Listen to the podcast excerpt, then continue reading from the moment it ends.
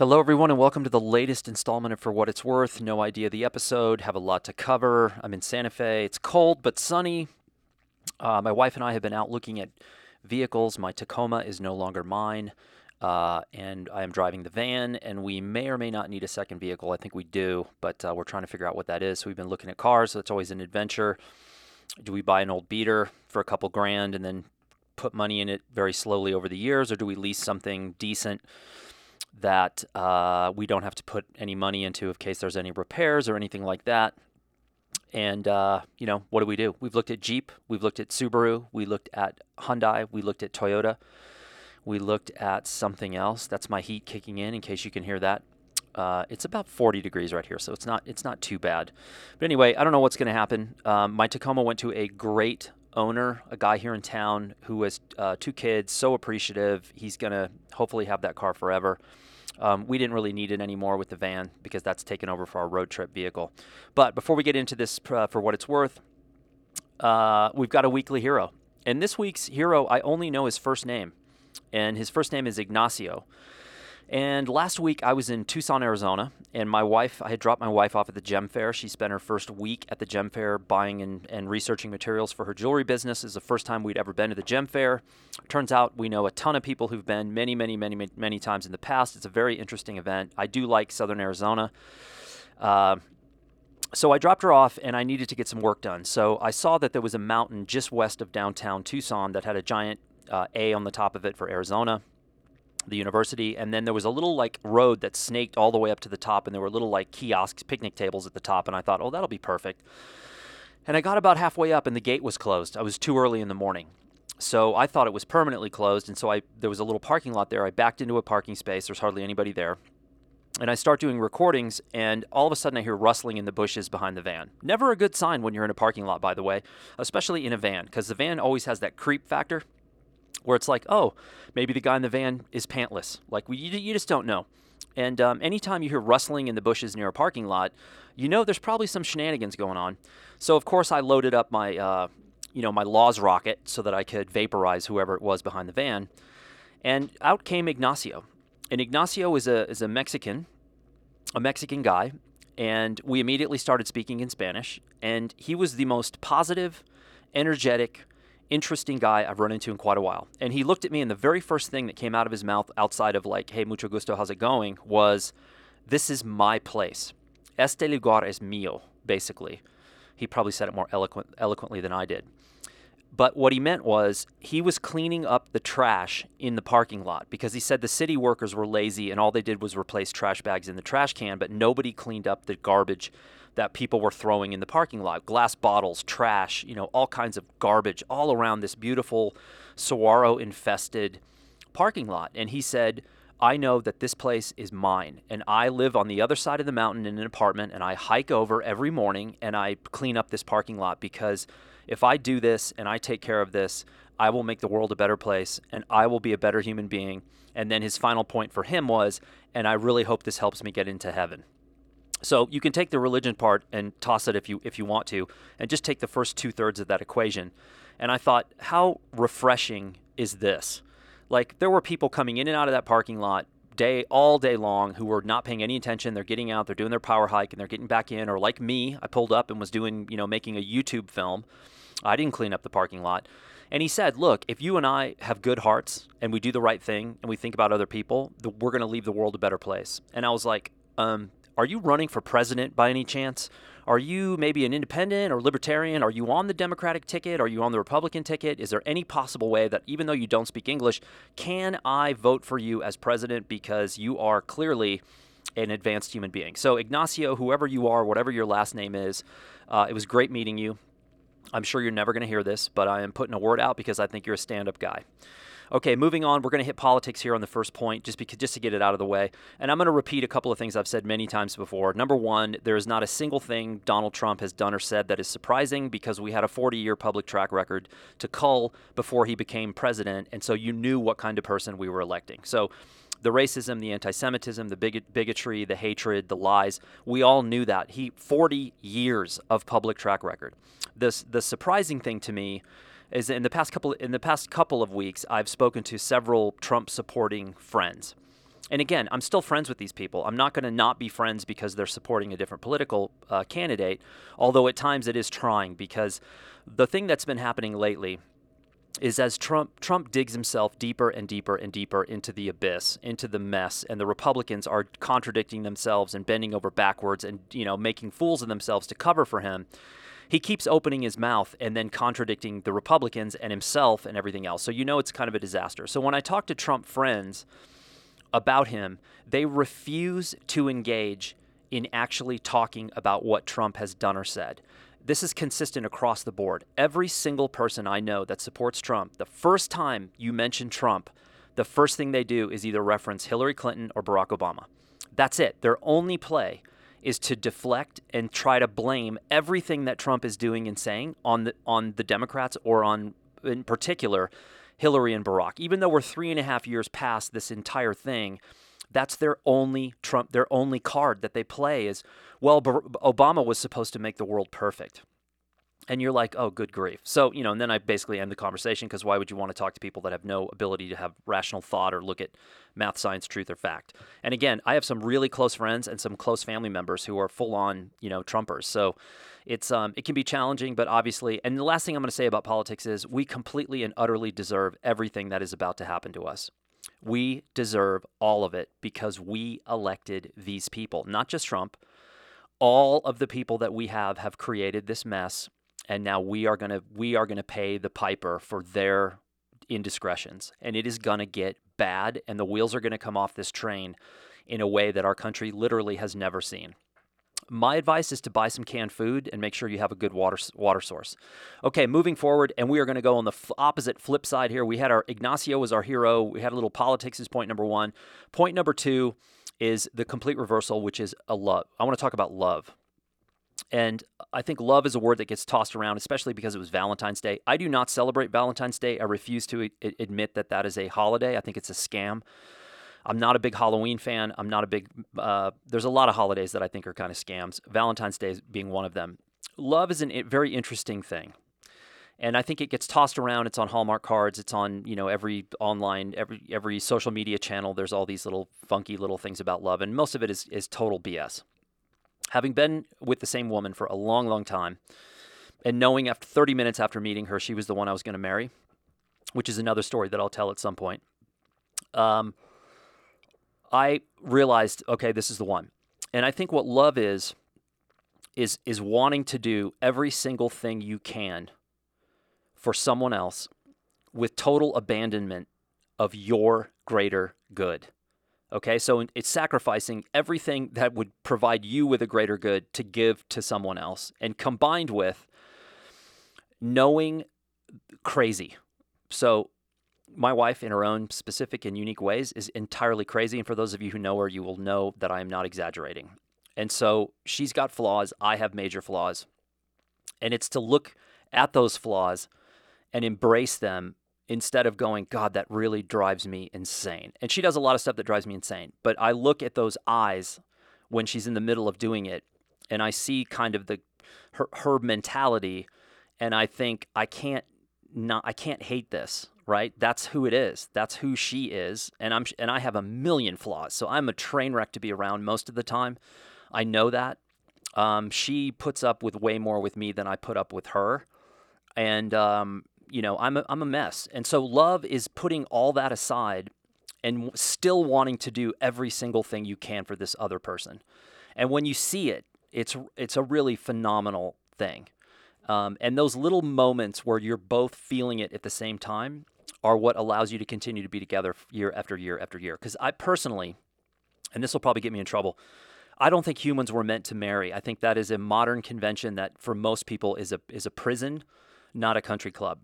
And I think most, the vast majority of human beings were not designed to be with one person for the rest of their life, but a very small percentage are. And I think I'm lucky enough to where I think, you know, I, I found someone who uh, kind of feels the same way. So, anyway, all right, the next point, we're moving on to point number three. And this is about grinding with a camera, plugging, grinding, an inch at a time. Uh, this so I was talking to my friend Frank, and Frank's in LA, and Frank is what I would call a quiet photographer. Um, he's a relatively big physical guy, but he makes pictures that are very subtle and very quiet, and a lot of things that people would walk right by. And he's he's he's he's a, a tenacious photographer in the sense that I think photography dominates much of his waking life. It, it's really a big part of who he is. He thinks about it. He's knowledgeable. He studies it. He researches it. He tests. He's 100% into it. I would say way more than even me. And so we were talking the other day on the phone, and we were talking about projects and about fame and about this and that. And I said to him in a, in a positive way that I felt that he was a grinder of somebody who was daily out there grinding for pictures. And this is a very peculiar way of working. And I think a lot of consumers and a lot of prosumers would fall into this, but far less pros because there's no sense of commercialism, at least when the pictures are being made. It isn't about commercialism, it's about obsession. And I think it's a great lesson. I think a lot of pros start out as grinders and then the obsession switches from obsession to commercial. And that's why when, when people are saying to me, oh, I want to be a professional photographer, I'm like, mm, maybe you do, maybe you don't. Because when you start to do it for a living and it's commercial, it changes everything. And so I have a, a, tremendous appreciation for grinders. I think that there are a lot of grinders out there who are totally unknown. You might find an image of theirs on Flickr, you might find something in print, you might find an obscure one at a gallery whatever, but they're not people who are on social all day long promoting themselves commercially. They're just out carving notches, right? It's those people who maybe end up at the end of every year with 10 images that are like, okay, here's representative of my entire year. And so if you're a grinder, man, give yourself a pat on the back. I think it's a great way of being a photographer. I think the less commercialism you have, the better off you're going to be, and probably the more fun you're going to have. So I think that is a that's the point I wanted to make is that um, grinding is is perfectly okay. Okay, so we had Ignacio as the hero, we had love as the first point, we had um, grinding as the third point, and the fourth point I want to talk about just popped up on my radar in uh, in Tucson last week. So I stayed with child. We stayed with childhood friends of mine from when I was in elementary school and middle school. And they had two kids who were older. One was my sister's age, basically, and one was my brother's age. And their son and my brother were like besties, and they raced motorcycles and bicycles and everything, and they were, you know, together all the time. But I only knew these people, the parents, as I, I, was a kid, and so I didn't really hang out with them because they're parents, and I'm a kid, and I had other friends, and but we were all we were. I was within a half mile on my bicycle of their house, so we were all very close. The families would hang out, my mom and and the mom uh, and uh, the wife on that side would travel together. They did tra- overseas travel and stuff, and so we were, we were buds. But the thing is, I didn't really know their history. So we get there, and they are so kind and so nice and so generous with us. And we're sitting around talking, and they weren't feeling well, so we didn't get to spend a whole lot of time with them. And we're talking, and and I kind of like started to realize that I didn't really know much about them. He had a military flying career; he was a naval aviator. Then he went on to fly for commercial airlines in America. Then he ended up in the Middle East. I had no idea. Um, no idea. And then he said something to me that was really interesting. And I realized, God, we are making such a monumental mistake here in the country, but I'll get to that in a second. He said to me, We're talking about politics. Not anything super deep, just kind of superficial. And he said, I was a Republican for 60 years. And then Trump came along, and I looked at Trump and I said, He has no virtue uh, and no civility. I can't vote for him. So, and that's all he said. And I was like, holy cow. I go, that the fact that you saw that, admitted it, realized that even though he had a Republican label around his neck, he was never a Republican and he never will be. He just identified with the party because he knew he could take it over. And my friend saw through that and said, I can't do it. I, in good conscience, I cannot vote for this guy.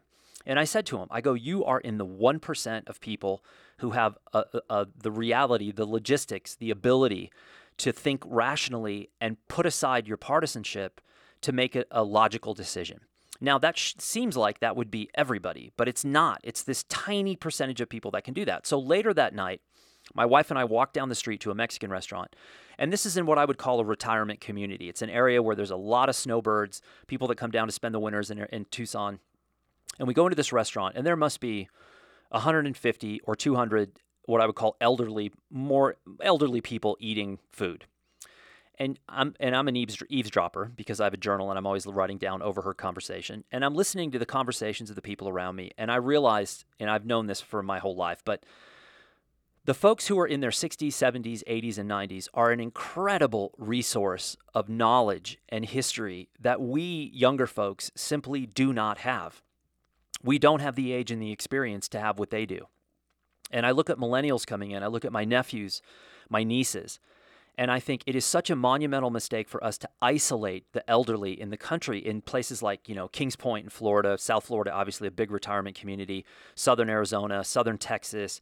And the elderly go off into these communities and they hang out with each other. But what we're not doing is connecting them with millennials.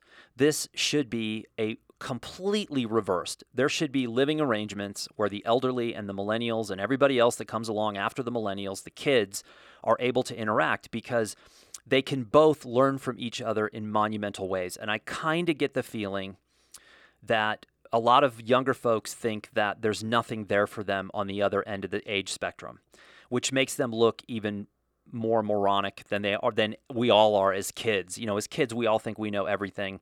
Even as like in college I thought I knew things. I was a complete idiot.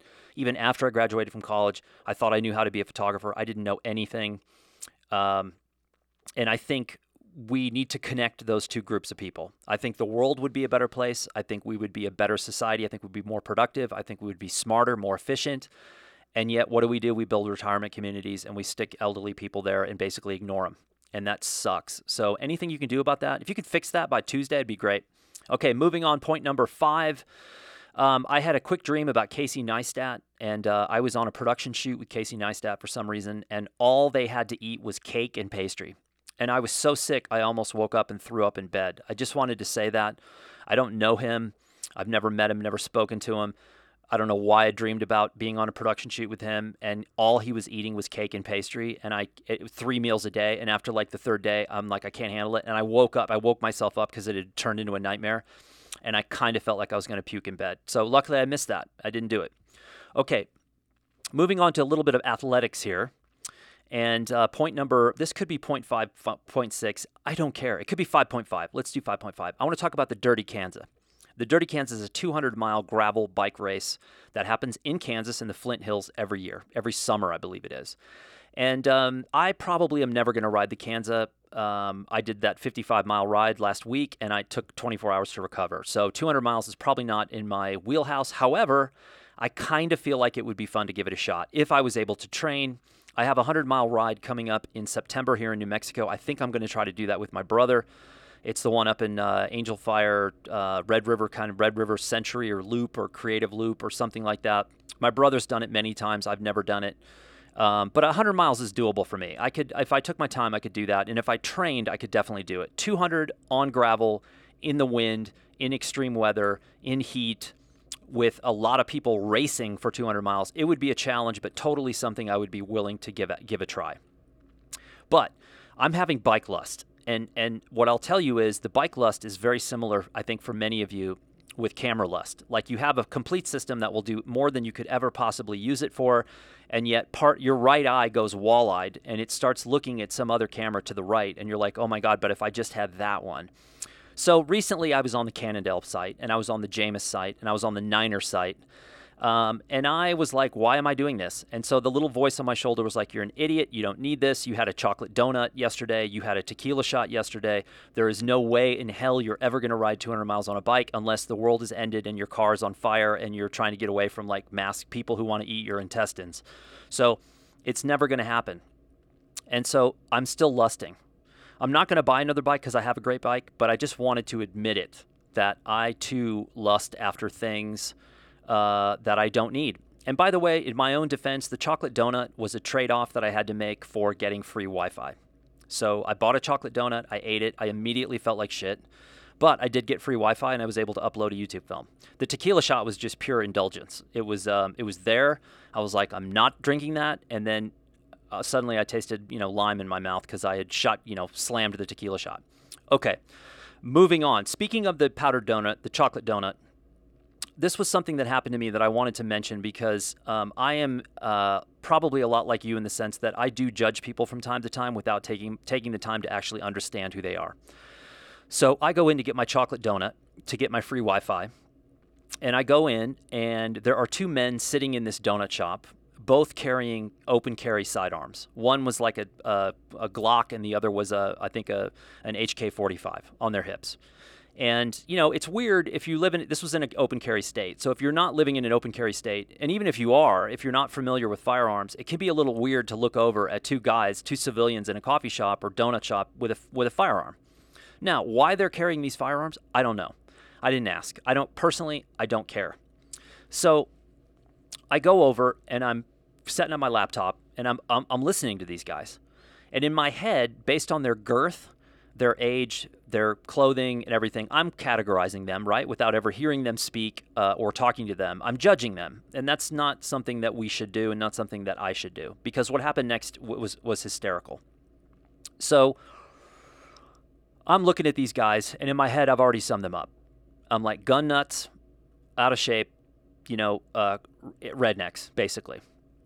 And then I start listening to their conversation. And what are they talking about? They're talking about Shakespeare and they're talking, they're comparing plays and acts and books and writing of Shakespeare, and they're going back and forth. And I'm like, you've got to be kidding me.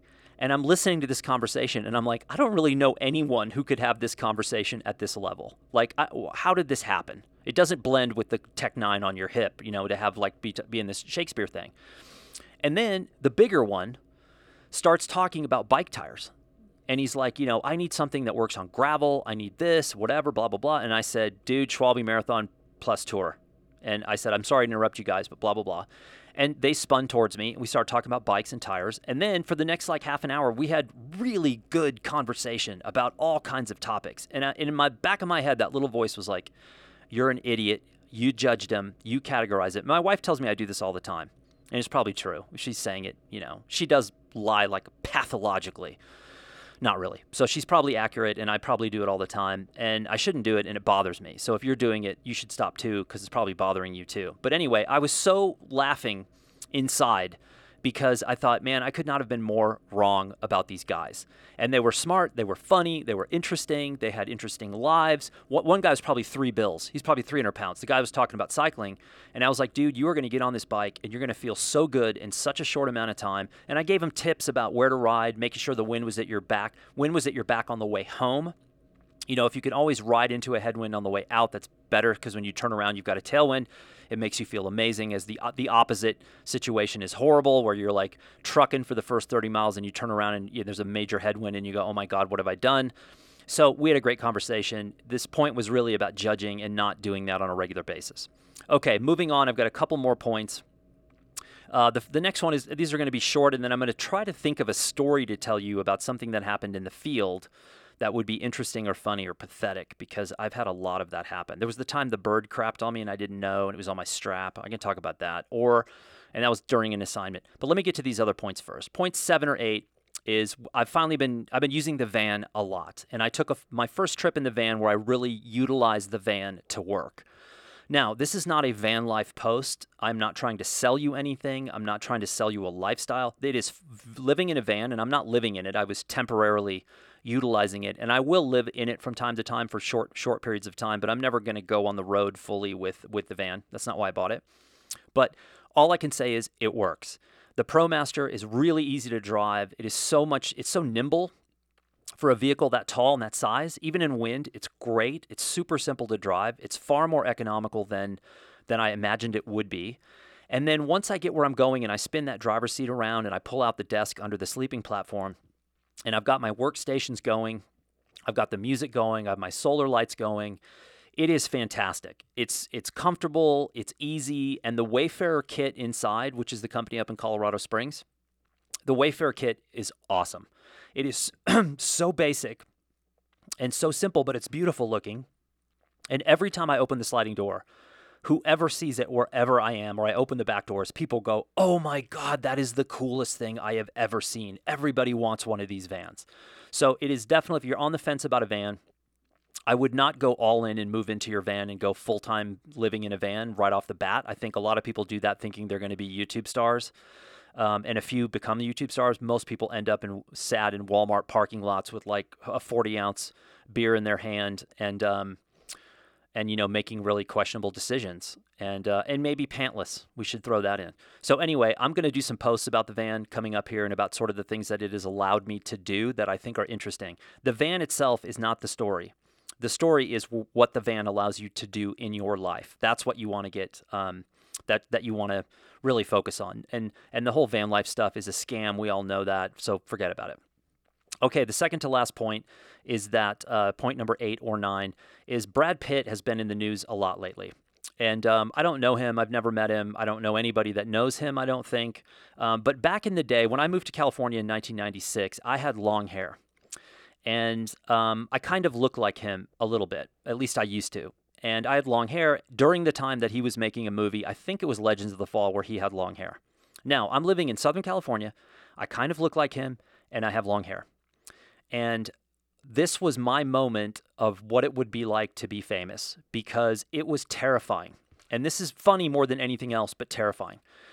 So, when you're in Southern California, people are on the lookout for celebrities all the time, no matter where you go. If you look remotely like anyone, you will get looks, panicked looks, crazed looks, people running after you, people trying to talk to you, people bending over backwards to help you because they think you're someone famous. It is the strangest thing you can possibly imagine.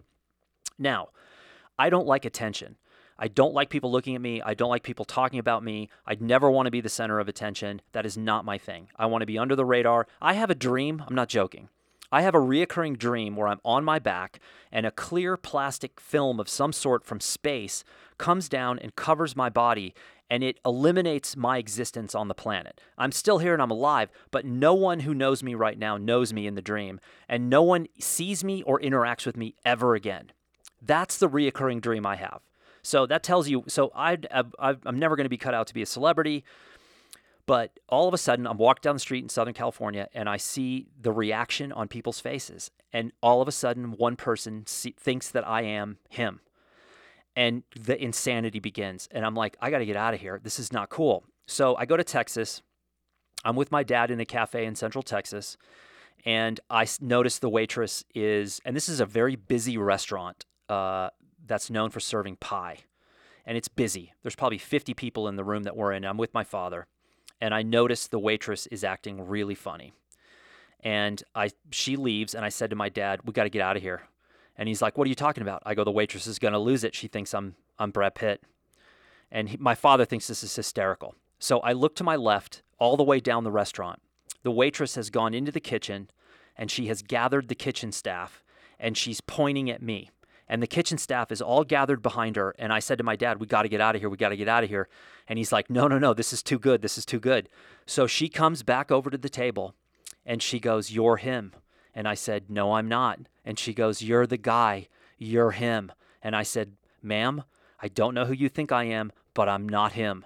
And my dad goes, Yep, it's him. It's him.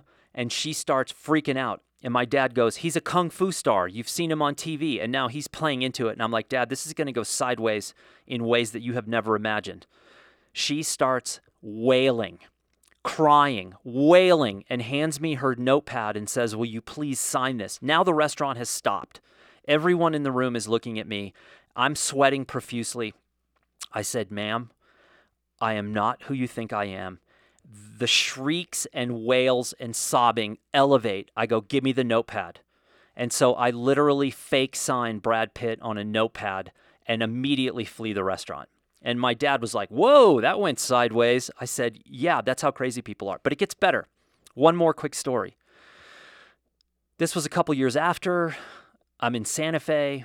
I'm walking down the street downtown. It's summer. There's tourists. And a and an enormous Ford Econoline van drives by. That's one of those with like five rows. It's packed full of people. God knows where they're from. Some flatland backwater somewhere and I hear a woman in the passenger seat. I look up, she's looking at me, and she goes, "It's him." And I go, "I got to go." And I and I run and I cut behind the van. I run across the street. Now I'm running blindly through downtown Santa Fe looking for a place to hide. I'm not joking. I hear the van accelerate and it's going block by block hunting me.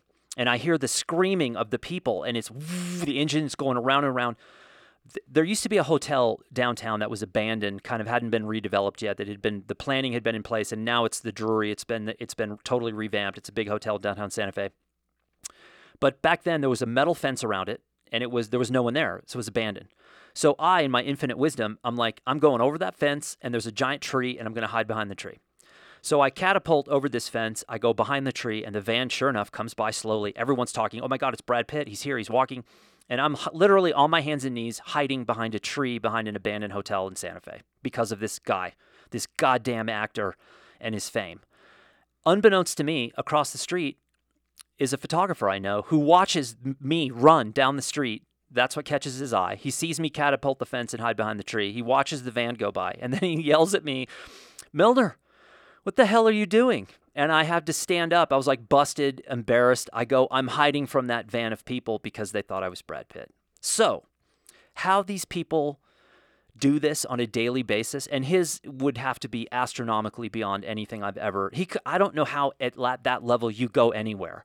And he seems, and again, it could be a total fraud or fake, fake, whatever. He seems like a pretty normal guy of all the celebrities out there, he seems like he's, you know, relatively kind of normal dude. So anyway, I don't know how they deal with it. It just would be horrifying to have that on a regular basis.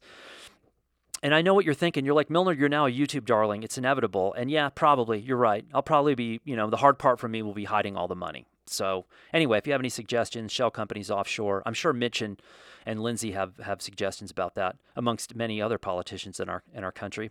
Just ask Mossack Fonseca or the Panama Papers or the Paradise Papers. I need to learn how to hide my money. We'll talk about that another week.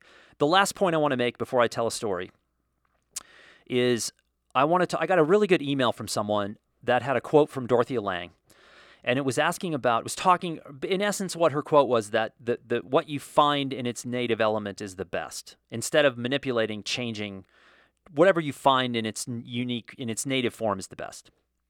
And the the person who wrote me was asking me what I thought about manipulation in photography. And has it been a good thing or a bad thing? Has it eroded anything etc and my short answer is um, obviously it's changed a lot. So manipulation, Photoshop, etc. This goes way, way back to the to the beginnings of of the ability to li- manipulate photographs on the computer. It immediately had a detrimental effect that we still feel today. And now it's past the point of ever coming back. Um, you know, people have no faith in what they're seeing we've obviously talked many times about post-truth culture and society where people just you know they invent a narrative of how they want to live their life and then they anything that that doesn't follow that narrative they say oh it's fake or it's not real or whatever. And the same thing applies to photography. And i'll tell you when this began. It began from the day that a photographer could sit down and manipulate an image. That's how fast it did. We the last people who should have ever been left in charge of this are the photographers themselves. So you have the oj simpson cover in the news magazine. You have the National Geographic moving the pyramids. You have Texas Monthly putting Ann Richards' head on someone else's body. It goes on and on and on and on. This has happened. And what it did is it destroyed the public's belief in that a photograph was a representation of reality. And so we will never get that back. It's gone.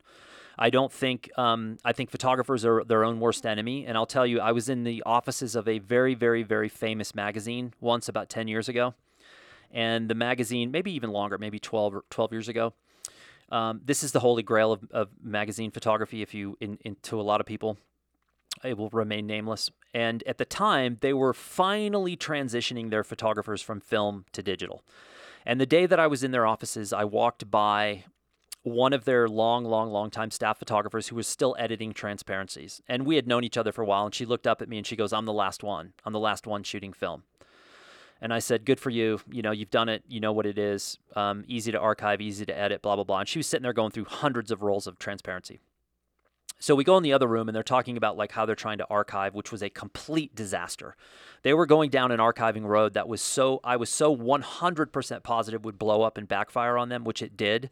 But obviously, I don't work for them, and I was like a peon, so they were never going to take my advice. But I was like, holy cow, you guys are making so many bad decisions about your archive. Uh, but the other thing was, they were I went into a meeting with like photo editor and a couple other photographers and somebody else, and then somebody else from Blurb. I don't remember who was all there. And the primary concern they had with digital was what it would do to the mindset of the photographers. They did not want the photographers to be able to see their work at the end of every day because their egos were so big that they would sit up all night, every night, manipulating their imagery because they were super competitive and super egotistical and they were trying to figure out ways to eliminate this. So the plan that they had come up with, I have no idea if they ever implemented this or what happened, was the photographers were going into the field with digital cameras and a massive stack of, of flashcards and hard drives but no laptops, no way of viewing the images. Images, and then they would strictly download straight to these laptops, and they would FedEx the laptop, not laptops. I'm sorry, hard drives. They would FedEx the hard drives back to the offices every single time they could get to some place where they could send drives out, because they were that worried about what it would do to the photographers. I think that is the tip of the iceberg. I mean, I've seen how many images do I see now that are so manipulated with HDR and just people getting into that micro DNA level, going into children's portraits and sharpening like their retinas and just crazy, stupid stuff. Um, we can't control ourselves. We never have. When I see photographs where light is doing things that it cannot physically do in the natural world, I just stop looking at the portfolio. I just tell the photographer, look, this is far, far, far too heavy, heavily manipulated. There's nothing interesting about this. Nothing in the world looks like this. Light doesn't behave this way. You know, stop. Just go back. And people say, well, you could do all this stuff in the darkroom. You could but you needed a freaking PhD in darkroom studies to even get remotely close to what you can do on the computer. You know, you have the Jerry Uelsmans of the world who are incredible in the darkroom, but you know, I know one Jerry Uelsman. Um, Jeff Dunas is an unbelievable printer in the darkroom, but Jeff's also an amazing uh, digital printer as well. But and what he can do digitally, I'm sure, is exponentially beyond what he could ever do in the in the physical darkroom. Even though he was a what I would call a master printer. You know, anybody who makes their own chemistry, and like you know, I've had conversations with Jeff where 20 minutes in, I just had to say, dude, I have no idea what you're talking about. So that is that is it. Okay, that was 36 minutes, but I want to end this with a photo story. I'm trying to do every one of these now with a story that's something that happened to me back in the day. Um, God, things from Guatemala are coming into mind. But I think I want to do one where uh, this happened while I was an intern at the newspaper in Phoenix in 1993. So, as an intern, you don't know what your day is going to be like. It could be good, it could be bad, it could be ugly you're going to you might shoot a funeral in the morning and a water main leak in the afternoon and then a football game at night and then a basket professional basketball game with the strobes in the arena. You don't know. It's just chaos. And that's that's a good thing because you're trying to you're learning trial by fire. You're in the field. You sink or swim. You learn improvise adapt overcome or you're not going to be in the business very long. So i was very fortunate. There were supportive photographers. I got good assignments. They took care of me blah blah blah. But one of these days late in the day and i worked i think from 3 p.m. to 11. And if if and the deadline deadline daily deadline was like 7 or 7:30. And if you didn't have your images in by 7 or 7:30, unless a UFO landed on the newspaper building, if something happened after about 8 o'clock at night, it was really difficult to get it in the paper. So the UFO landing, yes, they would have stopped the presses and made that in. So you know it's late late in the afternoon, late in the evening and all of a sudden we get a call across the scanner that there is a hostage situation with a guy who's holed up with a gun and he's they, they have hostages. That's not funny, but it, the story is funny. So I'm like, I don't know what to do. I've never covered a hostage situation. And photographers are like, you know, take this, take a 600, take a 400, take a 300, take a 100 to 400, take Vaseline on your lens. You know, everyone's like firing all this stuff at you. Half of them are good suggestions, and the others are to see if you'll actually be dumb enough to, to take the advice. So someone, I don't remember who it is, says to me, oh, you got to take the 300 f2. Okay, now I'm an, at this point I'm a Canon shooter. I think I was a Canon shooter. I was Nikon when I started the internship, but I think I was Canon by the end of it. Maybe I was still shooting Nikon because the paper had a 300 millimeter f2, not a 2.8. The 300 2.8 is sort of the quintessentially quintessential long lens for newspaper photographers. A 300 2.8 you can still hand hold it. The 302 is a beast. The front element is the size of a dinner plate it is all glass and metal. It w- must weigh 30 pounds, right? And the depth of field is like the size of a piece of paper. But if you're shooting a hostage situation and it's dark, maybe you need the 302. I don't know who told me to carry this, but it was a terrible piece of advice. So we get to the hostage situation, and the police reporter is there. He's this older guy who I absolutely loved. He ate like fettuccine alfredo every single day. He was the, and he smoked just constantly. He was the most unhealthy looking human being I've ever seen in my life, but he was a kick ass crime reporter. People respected him. Law enforcement respected him. They knew him. He was so helpful and so nice to me. I loved working with him. I don't remember his name. And God, I hope he got on a diet and quit smoking. We get to this thing, and the police have this area cordoned off where the press can go. And I'm in here, and I'm holding this thing, and it's so heavy that it's digging into my shoulder on the monopod. And it's so heavy, I can't use any of my other equipment, and I'm scared to put it down because it's so expensive and so big. If something happens to it, I'm going to get killed. So I'm like, eh, I don't know what to do. And I go to the I go to the police reporter and I'm like, "Will you hold my lens," which is really unprofessional. And I think he said yes or I don't remember. Maybe he said yes, maybe he said no. Anyway, I'm floundering around. I'm not shooting. So now the police force has their SWAT team out and there's a sniper who has this guy in the crosshairs, right? And this guy's like moving back and forth in front of a window or something like very movie esque. And the police have him, but they're negotiators there and they're trying to talk the guy down.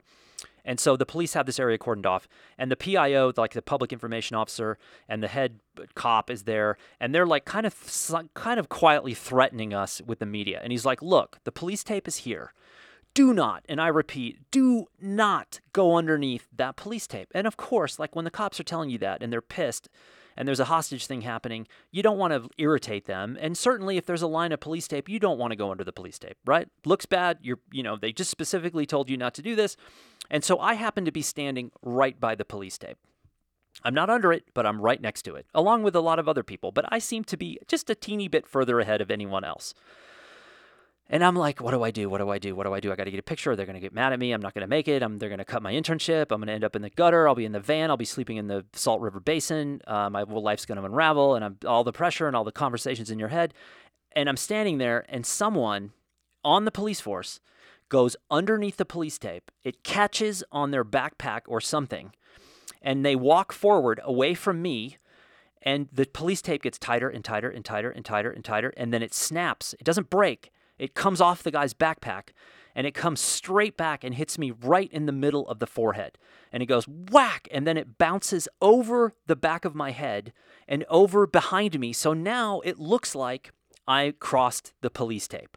And the second it happens, the guy who just yelled at us to not go under the police tape turns around and sees guess who standing on the wrong side of the police tape.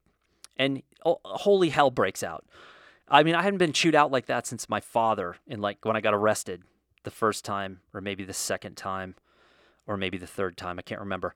Anyway, you know, after the first time you get arrested and you get chewed out, the second and third times, are really not that bad. That's so being a re- my the the moral is being a repeat offender is totally fine. But this guy turns around, and the bad part is I'm not alone. There's all the rest of the media and like civilians and hanger oners that love to come out when someone's about to die and they all huddle around. And now the entire rage of the Phoenix Police Department, maybe it was Tempe, is on me. And he's just dressing me down, like, how dare you, you moron, blah, blah, blah, blah, blah. And it was horrible. And then they shot the guy in the head, if I remember correctly, and I didn't get any pictures at all. So, moral of the story um, if you see that police tape, you may want to skirt it, and there's no reason to use a 300 f2 and um, and that's it. And if you're thinking you're going to be a professional newspaper photographer, you may want to rethink your decision making skills. So that, in a nutshell, is for what it's worth this week. I hope that was enjoyable, and uh, I will be back soon with another episode.